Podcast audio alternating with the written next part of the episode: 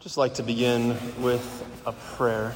So you could please join me in the name of the Father, and of the Son, and of the Holy Spirit. Amen. Heavenly Father, I ask that your Holy Spirit fall down upon every single person gathered here today.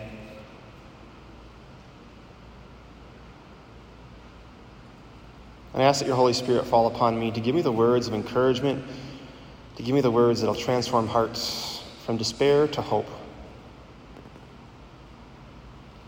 And I make this prayer in the name of the Father, and of the Son, and of the Holy Spirit. Amen. Last week, when I preached, I asked a question asking, What are you carrying with you? What are you carrying with you? And that could be taken very physically. You might think of what I, you physically had on you, or maybe you thought of emotionally, psychological, what you were carrying. Um, but in, in, my heart, coming into Mass today, I'm carrying a lot of uh, awareness of, of heaviness that a lot of us are carrying. Even as I was listening to the news this past week, I was looking at a study from the Wall Street Journal, and it talks about social media and the impact it's having on mental health of its users. And this past March, so March 2020, that is, it said that 32% of teenage girls feel bad about their bodies and their self image. And going on Instagram even made them feel worse. And another study from 2019 reads that a lot of teens, I'm sure nobody here, of course, but you know, other people, they blame Instagram for their increase of anxiety and depression, mostly due to what is known as social comparison. What is social comparison? Well, social comparison is when a person starts this process of going down a rabbit hole of looking at other people's social media accounts. And the more they compare themselves to others, it leaves them with a feeling that they are simply not enough or that even something worse, something's wrong with them. And there's a lesson in that because that means the more that you and I compare ourselves to others, the more we're going to be filled with despair. Compare rhymes with despair, and, and, and it's a deep despair because we've never seen mental illness hitting people as hard as it is, especially with the amount of social media that people are consuming. What is deep despair? It's, it's almost and sometimes completely the absence of hope. And that is a deep disbelief that there is not any good in myself. That's despair. There's not any good in other people. That's despair. And also, when I look around, there's, no, there's not anything good in this world anymore. St. James, our second reading today. He informs us that this will happen because he was warned by the Lord. He was warned by Jesus Christ. In chapter 4, verse 3, he said, Beloved, call, talking to you and me, that we are God's beloved, where jealousy and selfish ambition exist, there is disorder and every foul practice. Ambition is being dis- is a, is a disordered desire to constantly have to, feeling this need that I have to put others down to pick myself up. And on social media, even worse, I have a greater desire to promote myself as better than other people, or even to believe in the lie that if I don't have social media, something's wrong with me or I'm, I'm not going to be able to get the attention I need. And it's oddly humorous of how many people who are jealous and, if not envious of others, and are full of selfish ambition. And if you want to keep walking that way, if that's you today, it's only going to lead to more disorder in your life and more foul, foul or repulsive practices. And if you are full of ambition or envy or even anger today, or even just carrying the weight of the world, trying to tackle your sins by yourself, question is how is that going for you? How is that carrying that weight going for you? Or even worse, if you're not carrying it, are you judging others who are attempting to get better? Because when you and I try to live a life of ambition and we're full of envy, gossip's going to continue, continue to arise. Cruel judgment and treatment of others is going to arise. But that's why we're here, because we realize we don't want to go down that path. If we go down that path, we're going to feel more anxiety, more depression. We're going to feel like we're not enough, or the world isn't good, or we're not good, and we don't need that. So, what does our Catholic Christian faith, which is two, over 2,000 years old, tell us? To keep us in God's grace, that is, to keep us safe from all these temptations. The Holy Father Emeritus, Pope Benedict, he says that one who has hope lives differently. Last week we talked about following a crowd, and one thing a crowd doesn't do is carry a cross. One who has hope and carries a cross knows that no matter what I'm going through, there is resurrection. And one who lives differently, who has hope in Jesus, they place their problems in the hands of God rather than their own because they realize they can't carry it all. And St. Paul tells us in Romans 5 5 that hope never disappoints. That means if you're feeling disappointed with the way things are going, Jesus is here to offer you and I hope. So, what is the hope that Jesus desires to offer us as we enter into part two of last week's gospel? They're arguing like little kids. This is like me and the Focus missionaries, a couple people playing mini golf yesterday. We were arguing because clearly the girls cheated, right? The girls got the same scores. I they might have actually had one stroke less, but the guys, because we're so mature, right, we're so wise, that we said, no, you're cheaters, and we began to bicker. And later in the evening, as the Focus missionaries and I were playing board games, clearly the girls were cheating and the guys had it all figured out. We just couldn't let them have it. I'm sure nobody here ever argues like little children, right? So we cannot relate the Gospels at all. You ever tell, hear people say things like, I don't need to go to church. It's so old school. Well, give me a break. Are you like listening to the word? The apostles are arguing like little kids, and they're saying, Who is the best? Not that anybody here would do that, of course, right? And what does Jesus reveal to his disciples once again? Suffering puts a lot of things in their right place. Have you ever met somebody when you're going through your own quarrels, your own squabbles, your own family, and a, a tragedy comes before you, and it's almost like, why are we arguing in the first place? Jesus tells them once again, I'm going to be handed over to men, and they are going to kill me. The disciples' response is, Who is the greatest? Because they don't want to deal with the suffering of their Savior. And in your squabbles, in your arguments, in your interior arguments, that struggle that you and I have, Jesus offers two solid solutions. So if you're going to listen to anything in this homily, here it is. Firstly, Jesus calls his followers to be leaders by serving, servant leadership. He says, The greatest among you, if you really want to be the greatest, will be your servant. Notice how Jesus didn't say, be a self servant, just serve yourself. You know, the higher you try to raise yourself with having more and more status, the truth is the harder you're going to fall because you're falling from so high with so much fakeness and falseness and hypocrisy below you. And like St. Therese, our patroness for the year, the more little you make yourself, that is, the more humble you make yourself, the higher you'll be raised in the arms and the eyes of God. The second solution, apart from being a, a servant, is Jesus takes a child and puts his arms around a child to show us that he's calling you and I to be gentle. Gentle with ourselves, gentle with others, which was predicted in the book of wisdom today to say, let's see if he responds, the righteous man, the one who says they're a follower of Jesus, let's see if they're actually gentle.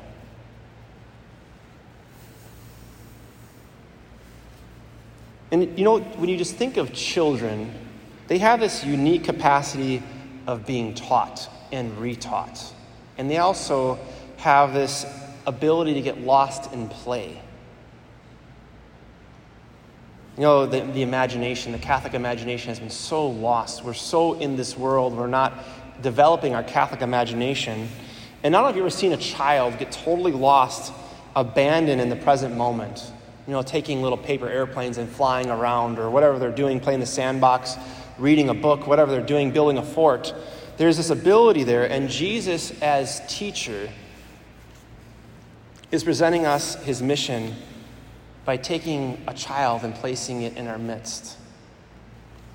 Who, at that time, as far as social status goes, if they were on social media at that time, nobody cared about kids. They were on the lowest rung of a social ladder. And Jesus is teaching us that you and I too must place ourselves below others to serve others. To be a person who doesn't see themselves as better than others or worse than others, they see others as their brothers and sisters because they realize they're made in God's image and likeness. And God is always our creator, He created me and you. And St. Therese, our patroness for the year, she lived her whole spirituality knowing that she dare not compare herself to others. She dare not. Sometimes people come to the Newman Center and they think that we're all perfect and they feel like they're less. If you think that anybody who is here is perfect, you're wrong. And I'll tell you how imperfect I am another time. And we know that, again, compare rhyme with, with despair, which means lack of hope in anything. So if you want to live a hopeless life, just go on social media, go look around the world, and start comparing yourself to other people. But if you want to live in hope, here is what St. Therese offers for you and I. She often, at her time period of living, she this idea of the elevator was coming to fruition. And instead of trying to compete or do it all on her own, she began to pray and imagine the arms of God the Father as like an elevator to just pick her up. So she would just do that. She would just put her arms up and say, Papa, pick me up. And she'd wait for her Heavenly Father just to raise her. And I believe today Jesus is desiring to come into your life wherever you're at and meet you there. When the disciples come into the house today, they're, they're arguing and they're afraid to respond to Jesus. Whatever you're most afraid to talk to Jesus about is most likely what he wants to talk to you about right now. Whatever you're most afraid to talk to Jesus about is most likely what he wants to talk to you about right now. And in that house, whenever I think of a house, as they enter into it, it gets quiet. And it's most likely what Jesus wants to do is quiet you, calm you, console you with his gentleness. But again, he's always like this with you and I. He's right there. If all the noise of the world is going to continue to allow us to not listen to him, we're never going to hear him. We hear in Revelation 3:20, he says to you and I, "Behold, I stand at the door of your heart and knock. And if anyone hears my voice and opens the door, I will come to him and eat with him and he with me." So will you open the door to enter into dialogue with Jesus? maybe for the first time, or the thousandth time, or the millionth time. And often when I pray over your soul as I prepare my homilies, I imagine like what would your house look like? Welcome to my imagination. So I was praying over this in your souls and the, the house of your soul. I just imagine each of your houses is a hammock, just waiting for you. A hammock takes itself very lightly. And it takes faith, it takes trust to assume that whatever structure is holding up the hammock is going to hold you. And as Jesus places his arms around the child in today's gospel, he's desiring to do the same for you today, and by the way, the rest of your life. And it takes trust. And I, I always try to practice what I preach. So this morning, when I was doing my holy hour, I went over to the Newman Center and I, I sat in a hammock for an hour. And because I'm not prideful at all, when people are walking past the Newman Center, I covered myself up because I didn't want other people to see me. Not that anybody here cares about what anybody else thinks, right? But deep down, it's most likely that when you and I open the door of our heart and we let Jesus in, he simply is inviting you to place yourself in his arms like a hammock that completely holds those who place themselves inside of them. And that is what Jesus desires to share with all humanity to give you hope. This identity of being a child of God, of being held by God, and also Him holding all of your problems so he can be close enough to you so you can hear him speak to you, and you can tell him what you're most angry about, what you're most frustrated about. And he doesn't mind listening. He's God, he can handle your problems. He handled them all on the cross when he paid for your salvation. But maybe there's some people here who are like, whoa, whoa, whoa, whoa, whoa. I don't know if I'm ready to go all in. Well, maybe little by little, the Lord just saying, Would you at least sit in the hammock and let your tippy toes touch the ground and start that process today? The process of letting Him carry you in all that you carry.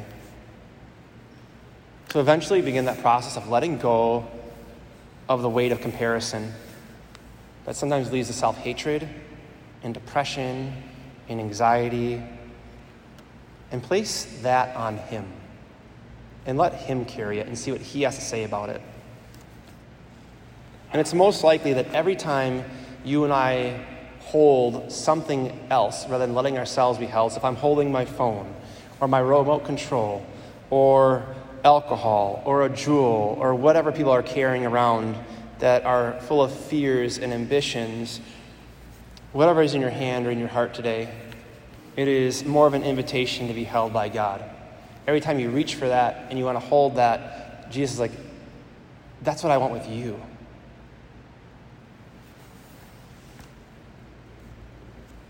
Simply stated, you and I can't carry it. So, why do we try to keep convincing ourselves that if I carry it, if I control it, things are going to get better? What's the fastest way to freedom from all this?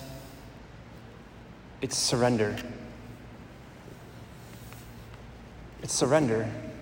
Like a child is surrendered because they need to be fed, they can't change their diapers, they need someone else to take care of them.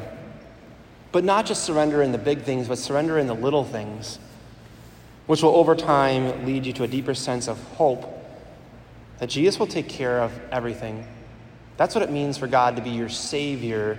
He saves you, He keeps you safe from all the dumb things that you and I try to convince ourselves of that will work.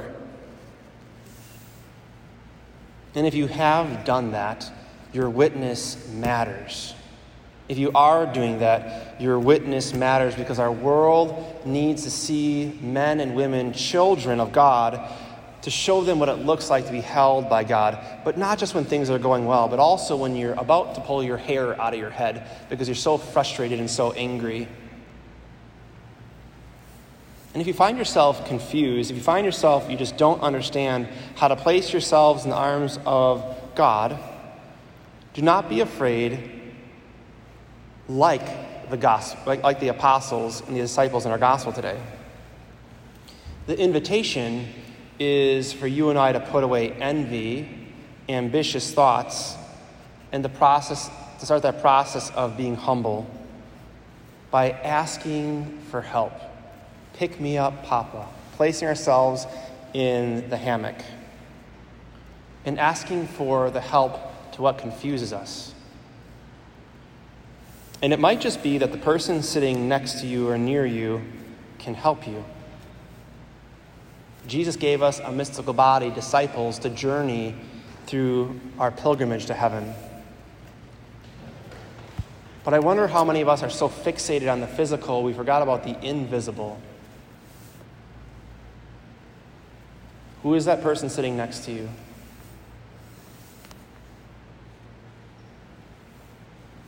Would that person sitting next to you be Jesus?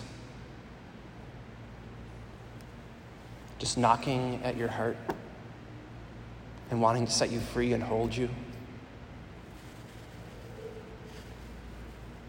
Let us take a moment of silence to place all that is weighing us down, all that we're carrying on this altar.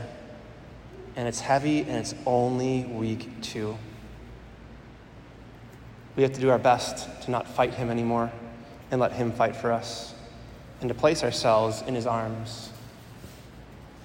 We pause, we reset, we start over, we repent, and we ask for the Lord to carry us through this week because clearly, when we don't, our anxiety rises, our depression rises, our mental illness rises.